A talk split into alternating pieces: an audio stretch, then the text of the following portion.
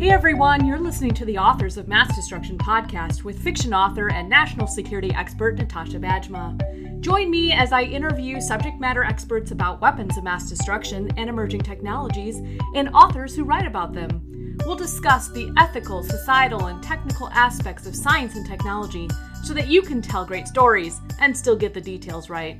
Welcome to episode number 26 of the Authors of Mass Destruction podcast. My name is Natasha Bajema, aka WMD Girl on Twitter. I'm a fiction author, national security expert, and your host for this podcast.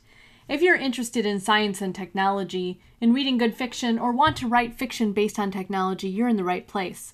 Before we get started, just a few notes. The views expressed on this podcast are my own and do not reflect the official policy or position of the National Defense University, the Department of Defense, or the U.S. government. The Authors of Mass Destruction podcast is proud to be part of the Authors on the Air Global Radio Network. Check us out at www.authorsontheair.com. If you enjoy my podcast and want me to keep it up, I hope you'll become a patron for only a few dollars a month at Patreon. That's www.patreon forward slash Natasha Bajema. So my headlines uh, for today come from two tweets. Uh, that's Twitter, in case you don't, you're not on Twitter. Um, I've included the links in my show notes in case you're interested. The first is a video from The Economist about an electronic badge that monitors the behaviors of employees, conversations, time spent talking, not talking, time spent at the restroom, moving about, walking around, sitting. It tracks locations within the office and proximity to other employees. And this level of tracking is facilitated by an array of different sensors. The badges collect all of this data, and then the data is integrated with data from calendars and employee emails. So, the company that makes this device is called Humanyze, which I find a little bit ironic. Um, it sells the badges to companies around the world as a new way to improve the productivity of employees. It's interesting, um, first of all, that the company is called Humanyze, um, but also I had a conversation with my friend this weekend. We were talking about how we're both independent contractors now, but how there's this emphasis on counting hours, so timesheets. How many hours did you work? And we were talking about how that hours worked do not necessarily reflect productivity, that productivity has to do with the product, and both of us produce. Um, written products that are very uh, challenging to produce, and I guarantee you that there's a lot of time I spend just thinking, where I'm actually not talking, not typing. And imagine I were working for a company that then devalued that time in which I was thinking about complex topics in order to articulate them onto paper. So it's, you know, the, the, the video talks about some of the concerns about this, so workers' rights, privacy, but for me, I really see it as dehumanizing. So it's a dehumanization of work. And it's not that more productivity can't be achieved, but does a conversation at the water cooler with other employees does that actually decrease productivity it may decrease the time spent at the computer doing certain things but it but when we're talking about humans, it doesn't necessarily decrease productivity if the humans then become discontent. So some companies are. Um, so what happens? Humanyze claims that it anon- anonymizes the data collection and then provides aggregated data to the companies. It also doesn't record the actual content of the conversations. However, we all know that when the data is collected, it can be misused. And some companies are taking things a step further and microchipping their employees. I mean, this is just absolutely troubling. This is dystopian. Um, would you work for a company that tracked its employees in that this way? But then the other question is, what if we don't have a choice? What if so many companies in the future start using these technologies that this is just the way of the future? Um, it's not a future that I would like to be in. So my second tweet um, is also a little dystopian. It's from ABC News. Involves uh, the latest video from Boston Dynamics. Um, you've probably seen the videos illustrating the capabilities of their robotics. Um, there's a um, particular one, a, a, dog robot that can walk backwards and up and down stairs almost effortlessly. Um, these videos are both fascinating but also terrifying. Well, this video um, that I'm including the tweet to shows a humanoid robot carrying out a very impressive gymnastics routine And it's fascinating to watch, but again, just terrifying. All right, let's get to my interview where I talk to two brilliant ladies about nuclear terrorism and the tool they've developed to better understand the threat.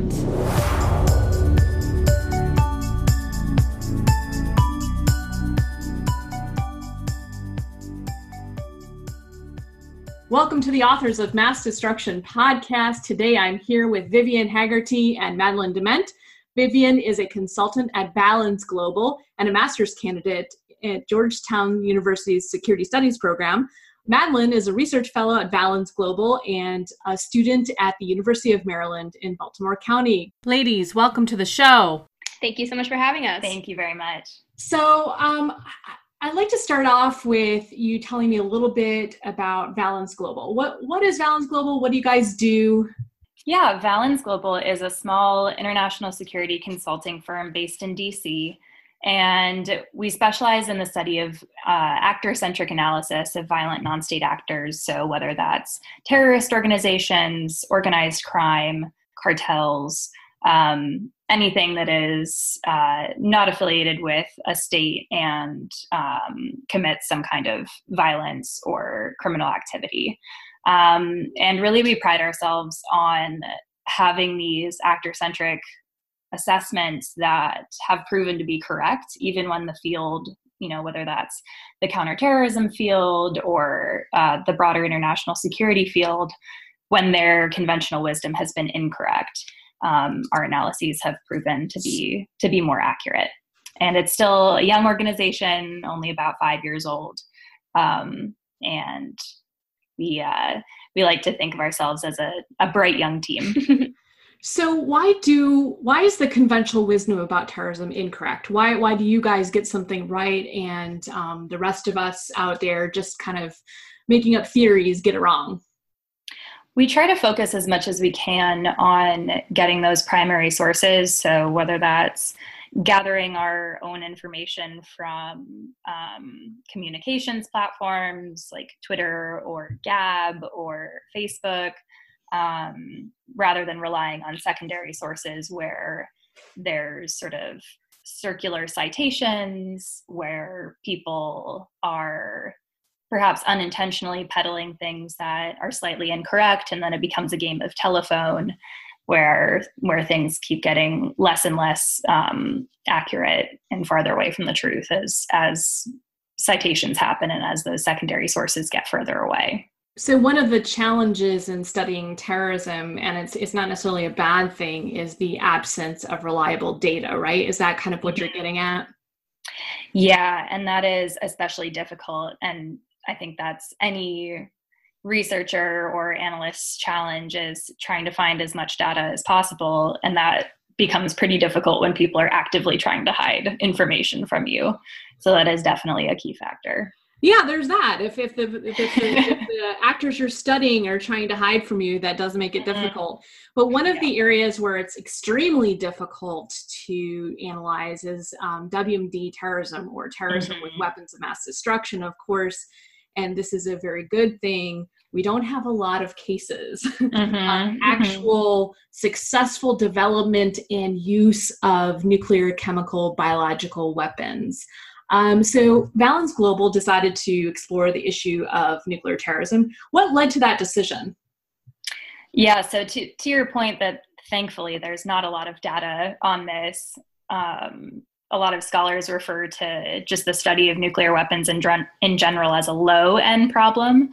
And so we've been referring to nuclear terrorism as just a no n problem and really not having a lot to go off of. But what led us to to want to study this and carry out this project was that we noticed a lot of the a lot of the work done in the nuclear terrorism space was uh, supply side oriented. So, um, discussing securing the materials, because if violent non state actors and terrorist organizations in particular can't get their hands on nuclear materials, then there will not be a nuclear terrorist attack.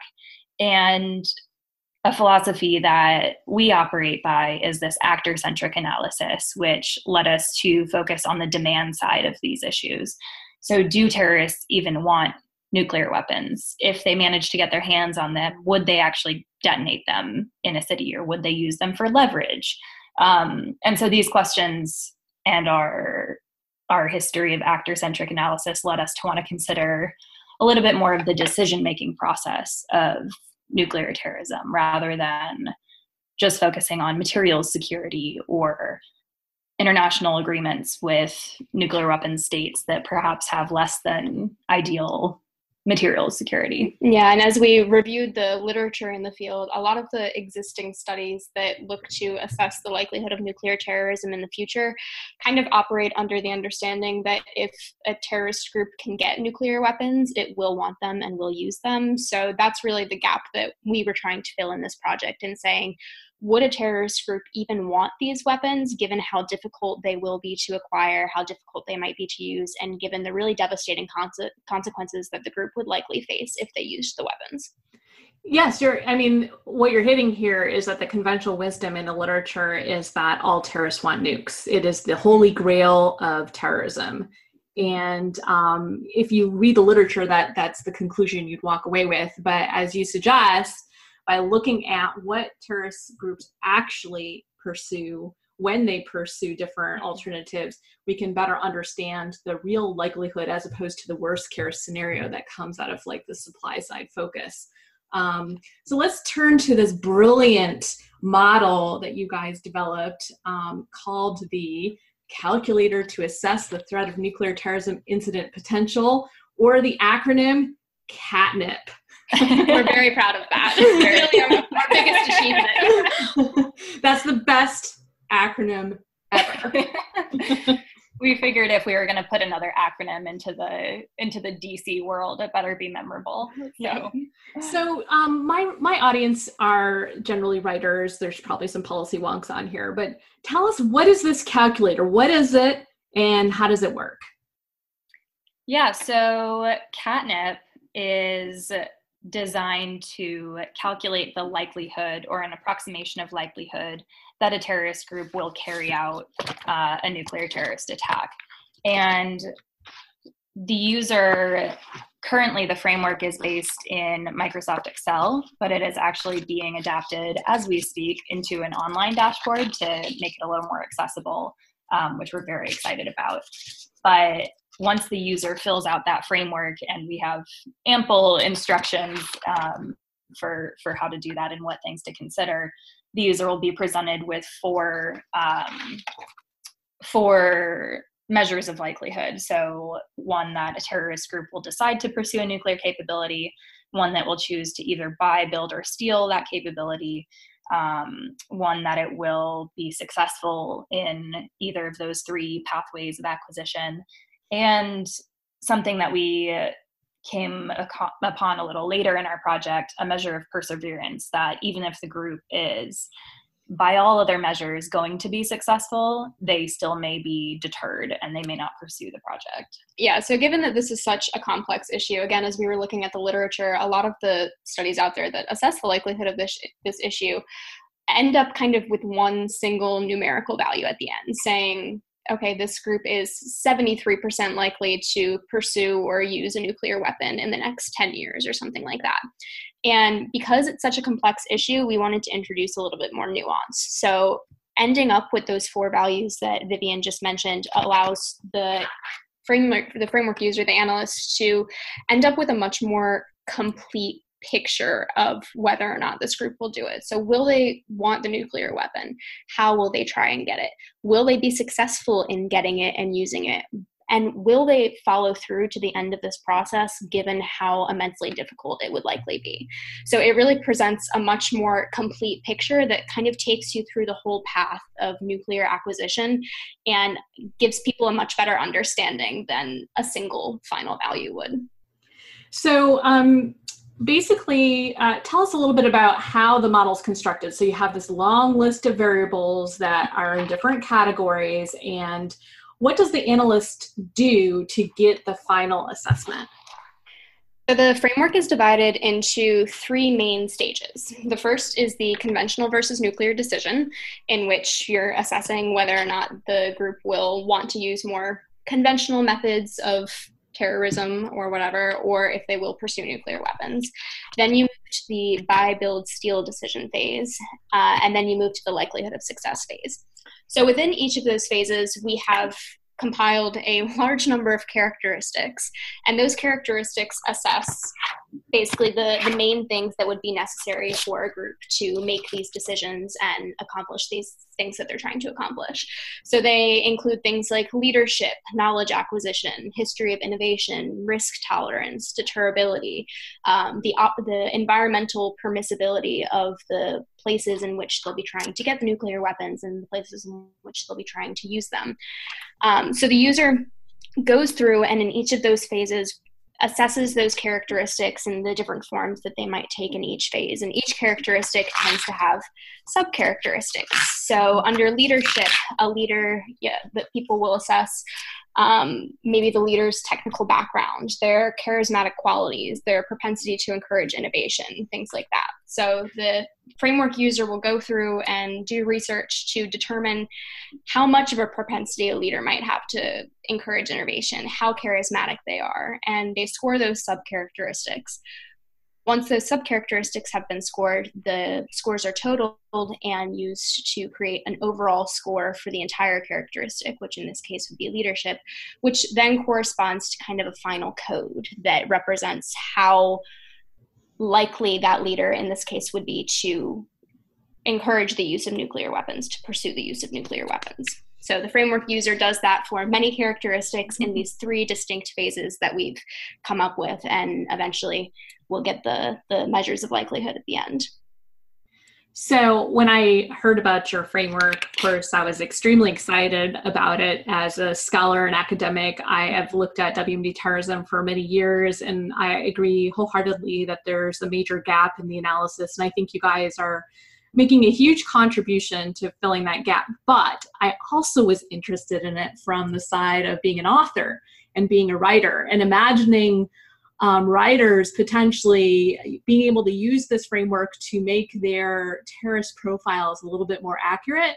Um, because again, the conventional wisdom is that all terrorist groups want a nuclear weapon. And um, if you really want a more compelling story, then your terrorist group should, you know, really have compelling reasons for having a nuclear weapon. And so I thought what we could do is kind of go through um, your framework a little bit and kind of think about it from the perspective of writers and what they have to do to kind of make their stories a little bit more compelling. So I thought we might start it out with um, leadership of a terrorist group and what types of qualities you guys think um, a leader of a terrorist group would need to have in order to successfully develop, steal, buy nuclear weapons. Mm-hmm. So, as Madeline mentioned, some of the characteristics in, or some of the sub characteristics, excuse me, in leadership are, you know, how technically minded that leader is or that group of leaders, how charismatic they are, their propensity to encourage innovation, how comfortable they are with criticism, feedback, and failure, uh, their propensity to delegate operational control, their propensity to allow the adequate time to research and plan all of this, and their visions of grandeur and destruction. And so, what we wanted to get at here was there's sort of a dichotomy with a lot of the characteristics that would make a group prone to to this kind of operation. So, a leader who wants to watch the world burn, in other words, is probably not the same kind of leader that would allow very considered and careful uh, operational planning involving very delicate materials, involving very specialized um, and educated individuals. And so there, there's sort of that tension with a lot of these variables. But um, what we found was that um, a lot of the things that were important in the literature were the charisma of the leader um, and what we inferred was that this leader would need to be prepared to fail a lot of times and would need to be able to work with um, someone who's presumably their subordinate who may know more than they do about acquiring nuclear materials or manufacturing machining them, etc., and would need to be able to deal with that power dynamic, which a leader who sees himself as a messiah and who wants to destroy the entire world might not be able to have that relationship with with a subordinate you know, you raise a really interesting point. Typically, when um, we think, generally speaking, not as academics or scholars, but think about terrorist groups, we tend to think about them almost as godlike in, in some ways. And um, developing or gaining access to nuclear weapons is an extremely complex operation um, that actually requires good leadership. And I think you made that distinction really well. The, the kind of person that is going to want to blow up an entire city um, may not be the same kind of person who can actually do it. Is mm-hmm. that kind of what you're saying? Yes, yeah, and that that um, I guess I'll come back to the word tension between those those characteristics shows up in a lot of places, um, and sort of feeds into the complexity and nuance of this yeah, project in general. Basically, what we came down to was that you not only need those visions of grandeur and destruction, you you not only need the ideology and the acceptance of the fact that you're going to kill a lot of people. You need the the operational um, skills. You need to be able to research and devote the amount of time that's necessary to successfully completing an operation as complex as this. And if you don't have all of those things and you don't have the resources, then no matter how strong your ideology is, no matter how strong your destructive visions and tendencies are, ultimately it's going to be very, very difficult for you to be successful. Yeah, I um, I think um, you know, we if you look at Al Qaeda, for example, Al Qaeda managed to carry off an extremely complex operation on 9/11, um, leading to about 3,000 um, deaths in New York City and Washington D.C. And I, I, believe that Osama bin Laden and his uh, fellow leaders had what both the ideology but also the shrewdness, the ability um, to innovate to carry out that operation. But how common is that across the landscape of terrorist groups to have that kind of deadly combination of being rational enough to carry out a very complex operation, but also kind of be crazy enough to want to destroy enough people?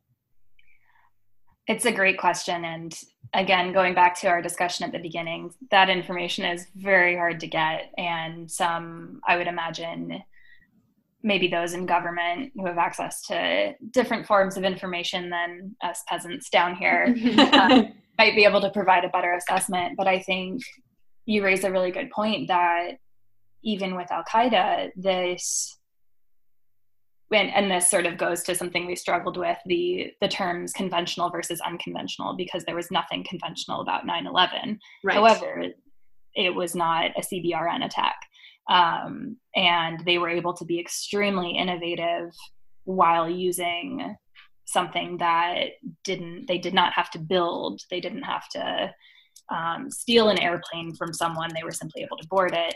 And something that we dealt with a lot was thinking about you know how really how these organizations think. And if something like 9-11 that is the you know some could argue the most innovative terrorist attack we've seen using quote unquote conventional materials and looking at Al Qaeda's past um, attempts at going into the CBRN space and actually talking to to Pakistani nuclear scientists in the 90s. You know, to to borrow your word, shrewdness. Bin Laden decided not to pursue the nuclear path, at least in that um, in that instance. And so while I, I wish I could answer the question better of, of how many leaders out there have that sort of deadly combination, but I think it is when we think about whether groups actually want these weapons, I think it is important to think, okay, well, the organization that carried out the most innovative and deadly attack actually steered clear of these weapons. And one of the ways that we try to handle that problem of assessing whether or not leaders and groups have both the ideology and the actual tactical skills necessary to complete a nuclear operation was through a characteristic that we've termed history of innovation. So, given that a lot of people using this framework, um, if they're not working off of classified government information, usually, you might not know some of the the nitty gritty of what a group is really capable of. But if a group has successfully innovated in the past, that's usually possible for the, the average person to see. So we've put that as a characteristic that has some significant weight within this framework, and we've broken it down into a history of advanced conventional innovation that excludes CBRN innovation, so that doesn't include chemical, biological, radiological, or nuclear uh, efforts or anything like that. Uh, and then we also have a subcharacteristic that assesses CBRN, CBRN innovation. So by looking at both of those things, we're able to see okay, if the group has been able to successfully innovate in the past and has been able to su- successfully go through these processes of trial and error, then they might have both the skills necessary and the ideology necessary to pursue nuclear weapons. I think you know you're touching on a key factor here of innovation and um, how that plays out in organizational dynamics. So um, in the absence of data, and I know there's a data issue here, um, I like to think every organization that consists of humans is fairly similar. And so I think about a successful business, right? The same characteristics that you would need to run a successful business, you would need to run a complex operation um, such as getting access to nuclear weapons. And what happens often when you get a group of individuals together, and especially if you have a leader who's not open-minded or innovative, um, that innovation gets gets stuff snuffed out. That um, groups of people, even single people and, and individuals, tend to be risk adverse, and they like to do things that they know how to do.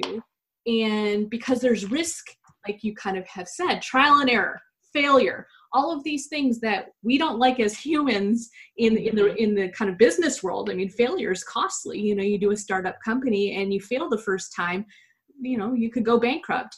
Those are the risks that you have to run as well as a terrorist group. And one of the main themes of the literature about innovation and terrorism is that um, bombs bombs and guns kind of get the job done um, and from from the perspective of a terrorist group and terrorists know how to use them and they have access to the skill set. But if you take a specialized skill set like nuclear weapons or chemical or biological or, or radiological it's, it's a whole new ball game you actually need specialized technical expertise um, and that raises the risk of failure and that raises the risk of detection and getting caught. So on the business side when you're doing a startup you don't have to worry about getting caught right that's not part of your equation.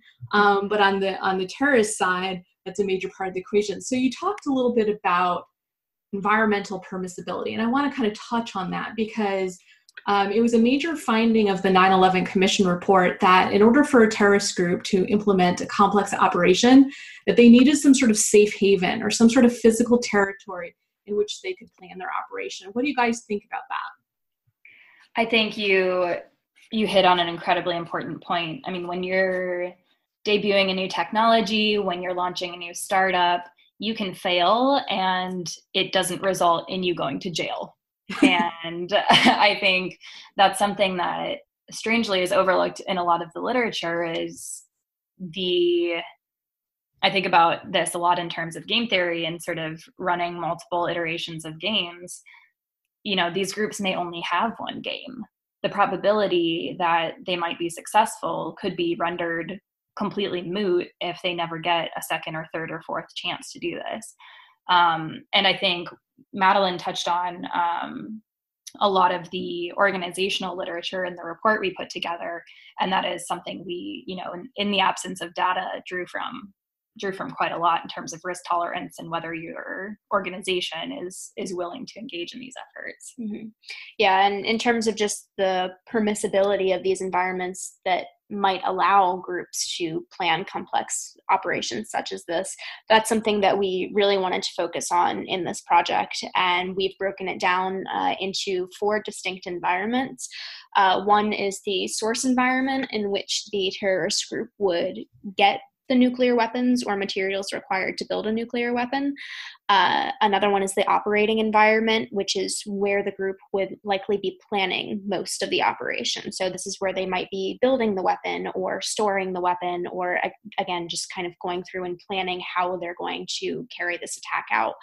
Um, another one is kind of the transport environmental uh, in, uh, permissibility as a whole. So, obviously if you have to move materials or weapons from a source environment to an operating environment to a target environment those weapons and materials are going to be in transport at some point. So, how permissible are those routes? How eh, permissible are those transport routes? And will you be able to move these materials and weapons through without detection? And finally, obviously, the target environment itself needs to be permissible in order for the group to successfully detonate a nuclear weapon.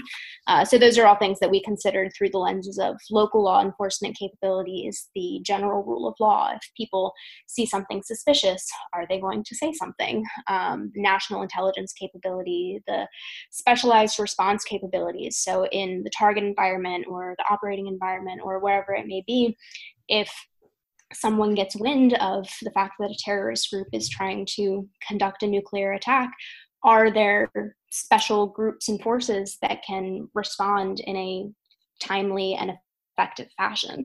So, those are all things that we considered when trying to help analysts assess the overall environmental permissibility of these different places in which a group might be working again, this is a key difference between being a, a, good guy and launching a business and being a bad guy. At, as you point out, there's a risk of detection in the planning area, there's a risk of detection in the place where you're going to try to get access to that material or weapon, and then there's a risk of detection all in between. And the more that you move things around, the higher the potential chance of dis- detection. But then there's also the the tension between the complexity of operation, the size of the group and type of technical expertise you need to carry out that operation, and the potential risk of insider defection, right? So the, the mm-hmm. bigger group of people you have, the more chance you have for somebody telling the FBI or telling some law enforcement agency and leading to, to detection.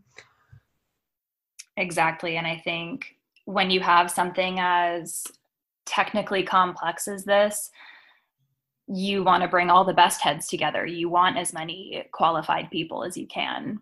But there is that limit to, you know, to help avoid detection, to help avoid unintentional leaks, that you really can't have, you know, all the world's best scientists, even if you wanted to.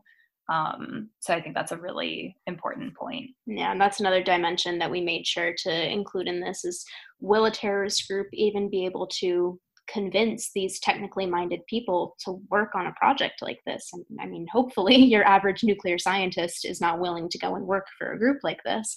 Um, so we've included what is the possibility for defection from these actual um, like government research organizations that are working on nuclear weapons programs and things like that to go and work for a terrorist group because a high level of expertise is needed it's it would be fairly difficult for a group to do this without anyone who has that kind of expertise so it's not only yes when people are in the group they might tell someone they might rat the group out for trying to conduct a nuclear attack but it's can they even get these people involved in the first place mm-hmm. and i think yeah. another sorry, go ahead. No, you, no, Vivian, go ahead. I think another important thing to note is that we've been talking about how difficult it is for groups to get every one of these factors in place. But even if they are successful, there is a huge threat of retaliation from the target country, target organization, um, and likely their allies. And I think that's one of the biggest differences between being a good guy and being a bad guy is if you're unsuccessful, that's effectively your punishment. But you could do everything right, be successful, and still have your organization wiped off the face of the earth. And I mm. think that goes to the the deterrability factor that we wanted to make sure got um, what we felt was sufficient weight in this um, in this framework. Thanks for bringing that up. I was going to actually go back to something you said earlier about game theory, just in case the audience didn't pick up on it. So, in game theory, um, you, you, play a game with someone, and how you play that game affects the next game. And then, um, Vivian, you uh, said, well, it could be the, the, the first game is the last game. Um, mm-hmm. that is played by a terrorist group, and um, the punitive or the retaliation effect of the type of attack is also really important from the from the starting point. So if we go back to Al Qaeda as an example, um, Al Qaeda for a time got wiped out mm-hmm. because of 9/11. Um, they were all sent on the run. uh, for many, many years um, and uh, decimated as an organization. Of course, Osama bin Laden paid, paid the ultimate price. And so um, there may be some kind of, at the beginning of planning an operation, some sort of decision that's made hey, let's not go nuclear. Mm-hmm. We'd like to survive and exactly. tell the tale. Uh, we want a more strategic campaign um, that that's our vision for for our terrorist group not a one-off right because right. you can do something really big but it could be a one-off right and that's why we sort of circling back to our discussion of the conventional wisdom in this field um, i think it's getting better now but for a long time there was the idea that terrorist organizations couldn't be deterred they didn't have you know speaking in terms of um, the framework of nuclear deterrence between two nuclear armed states, terrorist organizations don't quote unquote have a return address. They don't have the same sort of uh, population, their a constituency that they're responsible for. Um, but there, we really wanted to incorporate the deterrent aspects of this decision making because that is what it would be. As you said, terrorists know how bombs and guns work. It's been pretty successful for them thus far.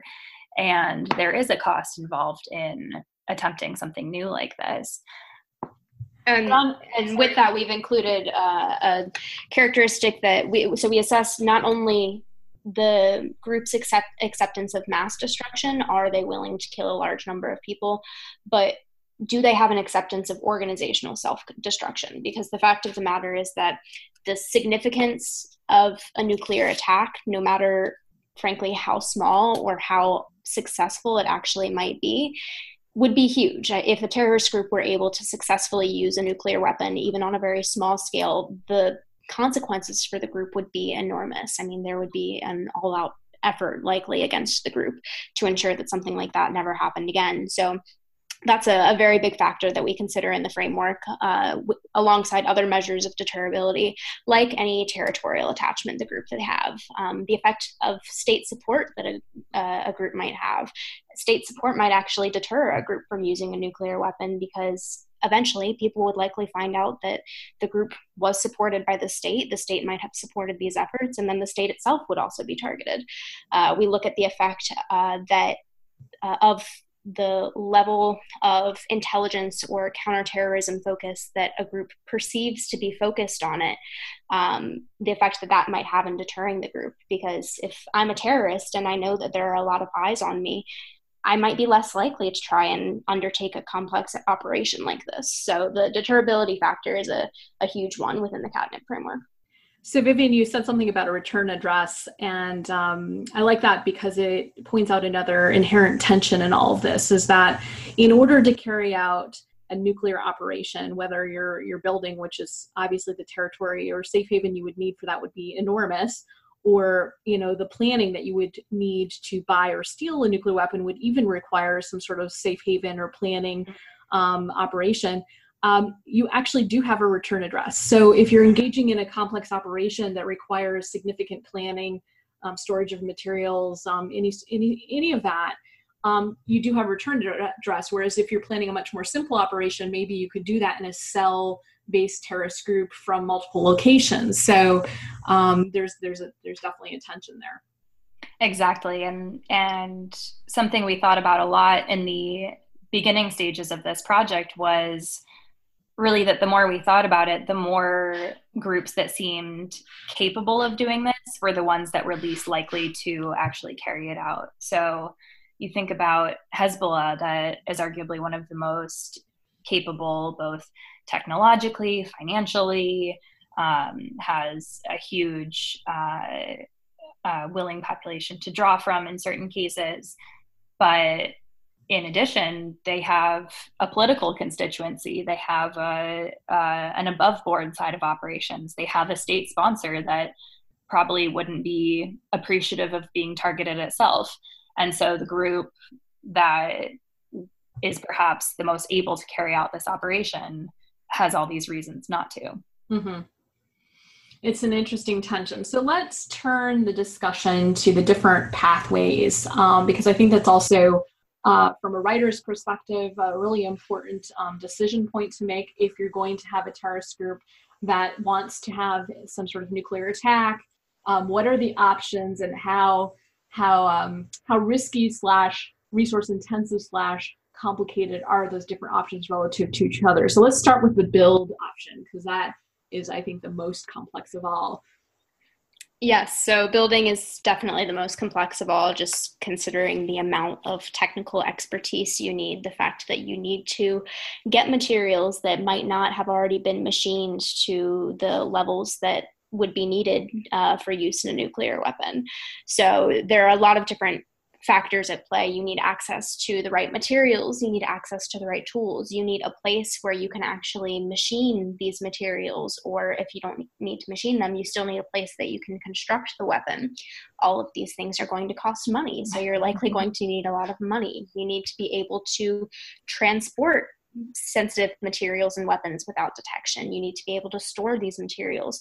You obviously need to have the knowledge necessary to actually construct the weapon itself. And with that, you need the knowledge necessary to detonate the weapon. Now, obviously, if you're building the weapon, you're likely going to know how to detonate it. But we've included that because if you steal a weapon, for example, that might not be as intuitive. You know, there might be, there very likely would be um, kind of locks on the weapon to prevented from being detonated from a rogue group.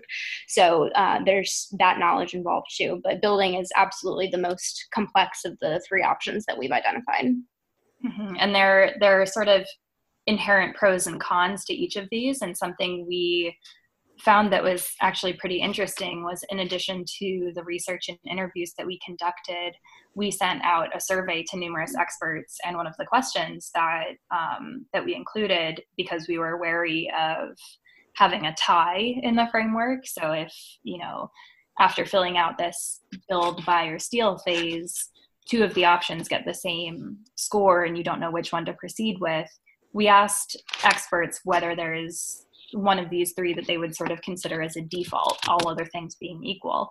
And a lot of them answered that they would consider buy to be um, to sort of fill that um, that space as a default, given that theoretically everything could be self-contained. Whereas if you were seeking to buy a complete weapon, you might have to go outside of your group um, to make contact with a seller. If you're going to steal a weapon, obviously you would have to go outside of your group and conduct what would likely be a very complex um, terrorist operation to steal something, to steal a weapon from a nuclear weapon state. And that by building the weapon, although that would be the most technologi- technologically complex, theoretically it could all be contained within the group. So that was an interesting finding that we came across. Huh. So even though it's more complex, it's just a little bit less risky. Mm-hmm. In in its own way, yeah. In terms of detection, yeah.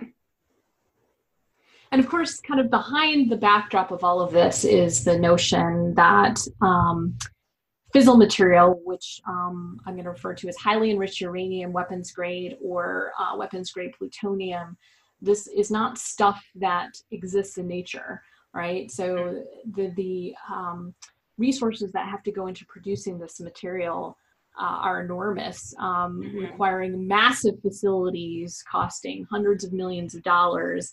And um, over the course of history, we've watched countries fail to develop nuclear weapons, right? So um, even you know the the build, even though it may be less risky because there's less interaction with the outside world, where are you going to get that material?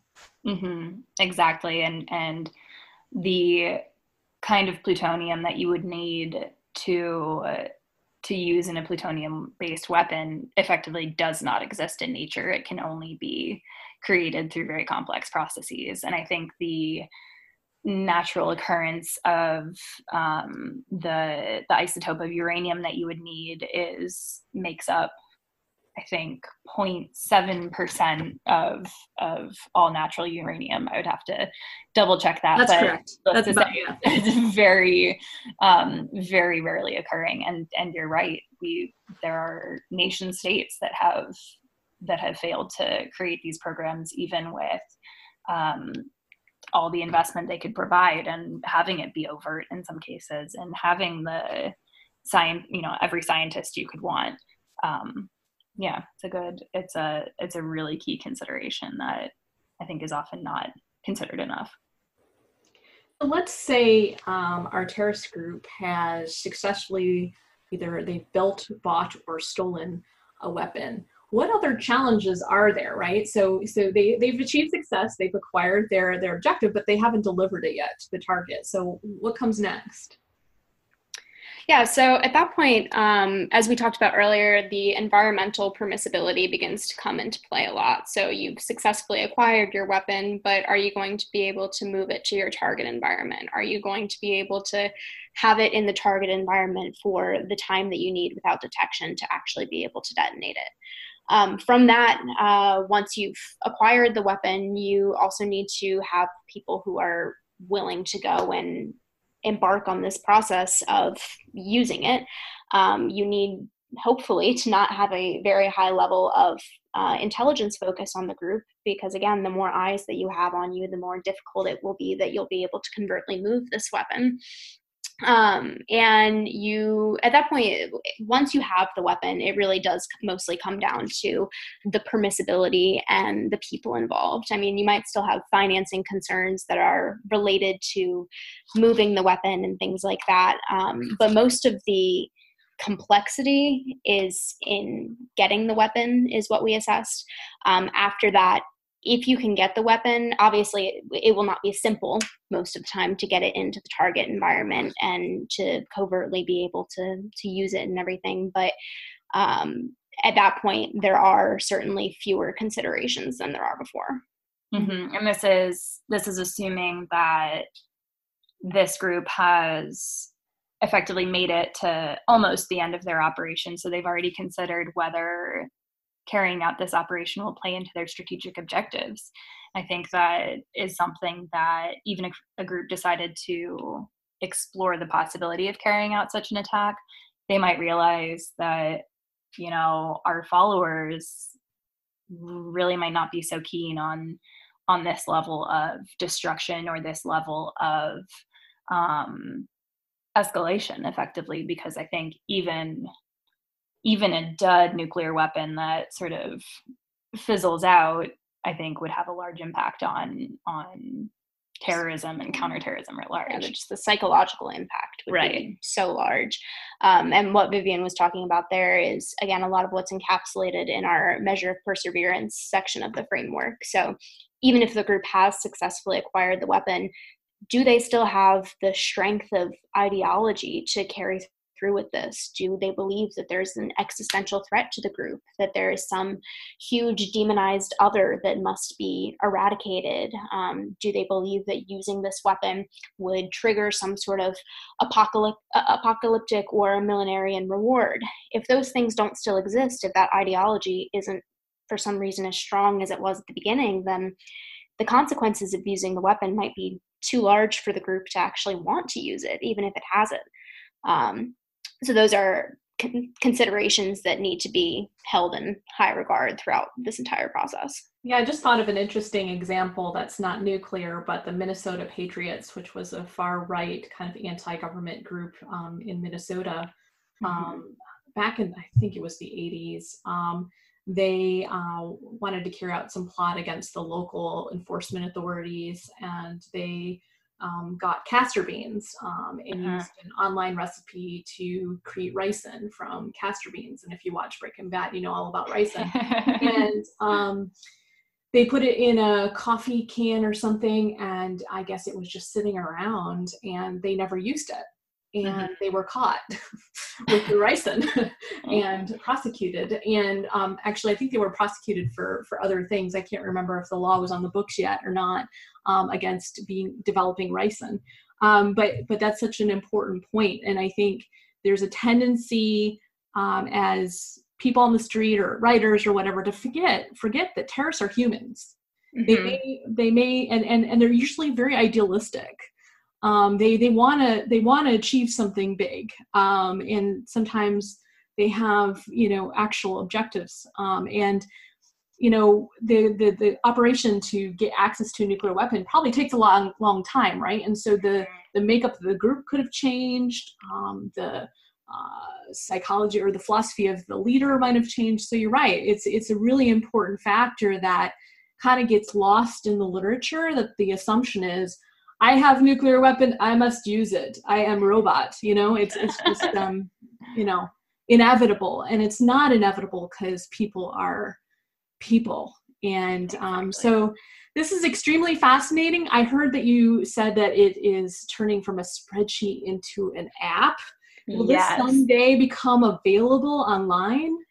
Yes, so we are working with uh, some web developers to turn it into an online dashboard, and users will be able to um, to log into the site and be able to save uh, any runs they do of the framework. So if you just want to keep tabs on the group you're studying. You fill this out every six months and you can kind of see how your assessments have changed, whether um, that be because the data you're working off of, you know, maybe something about the terrorist group has changed, or perhaps just your assessment of that group has changed, and you can track the scores you give to each of these subcharacteristics. Um, or you can do runs of the framework for different groups and see how they might compare. So we're really looking forward to that because it'll make it much more accessible, much more um, I think useful to to users. So we're very much looking forward to the launch of that dashboard. Yeah, having it there will really help us to accomplish one of our goals of getting this to a really kind of wide, diverse audience. So, when we created this framework, we specifically created it with the intention that it could be used by a large number of different individuals with different levels of access to information. So, we hope that once this dashboard is up, government analysts who might be working off of classified information will be able to go and use it authors like yourself will be able to go and use it with the same ease, with the same access. And analysts at independent organizations like Vivian and myself would also have that same access. So this will be a really, really fantastic opportunity for us to really make sure that this is something that's useful and available to people. So, what is the timeline? Um, to be determined. It, um, uh, some things that need to be worked out um, with uh, our organizations and um, uh, the grantee that was involved in the in the project overall. But hoping by the end of the summer it should be up and running. Oh yeah. wow! And when it is, we will absolutely be posting it all yes. over your Twitters. Yes. So excellent. Um, is there a way to get a copy of the the study itself, or is that not yet online either? Yeah, so our plan is to, once the um, online dashboard is up and running, to release a revised version of the study um, and have that launched alongside the the online dashboard so that it's viewable yeah. to readers and um, and they know how to use the dashboard itself. yes, I would say ultimately I don't think it's very advisable, frankly, to go through and use this framework without also reading the study along with mm-hmm. it, because along with detailing some of our foundational assumptions and methodological decisions, the study itself also kind of functions as a code book for the framework. So, yes, within the framework itself, we have these for each characteristic we have scales that kind of detail the the levels of propensity that a leader might have or the levels of territorial attachment and things like that but you still might not really know what that means at first glance. Some of it, just given the complexity of all of this, is not the most intuitive. So, to be able to look at the study and read kind of why we've made these decisions based on the literature and all sorts of things like that is very important, in my opinion. Mm-hmm. And for mm-hmm. anyone who goes through and uses this framework, yeah. I highly recommend using the code book and using the study to your advantage because I really think that it will help users to create a much more accurate accurate and realistic assessment. Yep. Okay, so end of the summer, and hopefully, you know, by this time the po- this podcast comes out, it actually might already be available. Let's cross our fingers. Um, if they want to know about when it's going to be available, um, who should they follow on Twitter? Um, definitely follow me. That's at Vivian Hagerty and Madeline. And you can also follow me personally. I think I'm more important to follow, but uh, and you can find me at M as in Madeline, N as in Nicole, uh, Dement, D E M E N T. And you can also follow Valens Global um, which I believe has an underscore somewhere in the name. But if you just search Valens Global, It'll be it'll, there. it'll come up. We'll be there. so we will publicize it on all of those different channels. Awesome. Well, this has been fascinating. I think it will be incredibly helpful for authors who are thinking about writing stories about nuclear terrorism, and of course, incredibly useful for scholars and academics and government analysts who want to understand better the likelihood of nuclear terrorism. So, thank you so much for coming on the show. Thank you so much for having Yes, us. thank you. This has been wonderful.